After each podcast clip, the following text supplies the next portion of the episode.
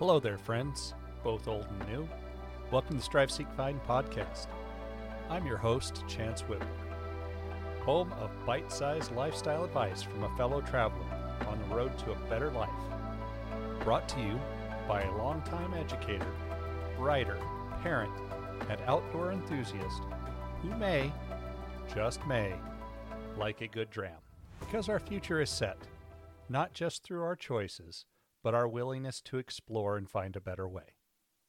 It was a busy week. Back to work after the holidays. Everyone in the family hit the ground running. It's mostly been a blur, mixed with lack of sleep and generally just trying to remember how to do things efficiently.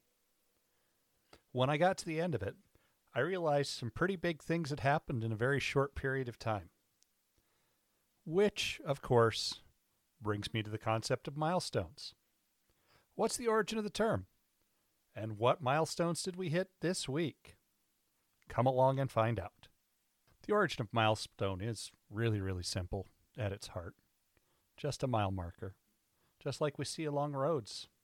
And according to the website Wonderopolis, conceptually it dates back to the obelisks that the Romans, of course it was the Romans, would line the roads with to let travelers know how far they'd come. And in my head right now, I just have this image of Roman highway patrol asking someone on their Nokia brick, which mile marker they by? And like we are as species love to do, we took practical distant markers and began to apply it to our lives. Somewhere along the line, long before any of us were born, milestone came to mean any sort of important development in our own personal history. And since I have kids of a younger age, I uh, got used to hearing the term developmental milestone and worrying if they were on track at all times, like parents do. That's definitely not the time of life or the milestone that we are living in as a family anymore. Instead, I'm watching an increasing number of coworkers and friends walking successfully into retirement, having reached their work milestone and moved into a next phase of life. Watching friends' children hit the milestones of high school and college graduation and starting their own lives. And for my family this week, it was literally back to back to back milestones. A milestone palooza, so to speak. And no, if you're curious, I haven't found a, way to suddenly retire. Instead, I did something else to make me feel a little bit older. I took my oldest to the DMV this week and walked her through the milestone of getting her learner's permit. For her, an exciting step down the road to independence. For me, an embodying sense of terror.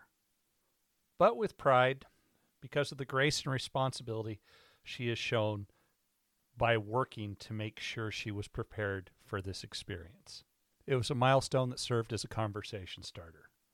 As we talked about not just driving, but responsibility. At the other far end of the scale, this same weekend, my youngest celebrated turning six. And as I record this, her birthday is actually tomorrow morning. And let me add in this case, with all the piss and vinegar that means, and fathers of girls, especially the girl who is the youngest, will understand what I mean. And tomorrow morning, my mother steps on a plane out of the country for the first time in her life. It's a huge milestone for someone who gave up so much raising us. And finally, I hit a milestone of my own. And I loathe to admit it, but I hit the big 5 0. With all that means. My first invite to AARP, and I'll admit that one hurt a lot. Starting a new trip around the sun is always good. And while life doesn't feel any different, things move forward at the same rate. I'm still a caring, if honorary person, or at least that's what it reads on my business card. This milestone was just a little bit depressing for me, in part because it felt a bit like the beginning of the end rather than the end of the beginning. And I do realize this is more of me getting in my own head than anything factual, while the days leading up to it felt like a low grade impending doom. The reality of it is that my problem was more with mindset than milestone. That fact is, a milestone is exactly what you make of it. I'm blessed to have a family that loves me, friends who rally around and support me, and just having the visible reminders of th- that this week was good enough to wipe worry and depression away from this milestone and remind me how good life is. And that was awesome. Just a quick programming note I have a major technology upgrade coming that I'm excited to share. I'm hoping to have it by the end of this week. And once I have it in hand, I'll share what it is. Well, friends, that's it for this week's episode of Strive Seek Find. If you'd like to help support the show, please suggest the podcast to your friends or leave a review on your favorite podcasting app. If you'd rather show a little financial support, I have a Buy Me a Coffee set up. 100% of it goes towards purchasing materials that will keep the podcast moving forward, both in the form of research and materials and more technological upgrades. And of course, thanks again for listening. Until next time, I'm Chance Whitmore.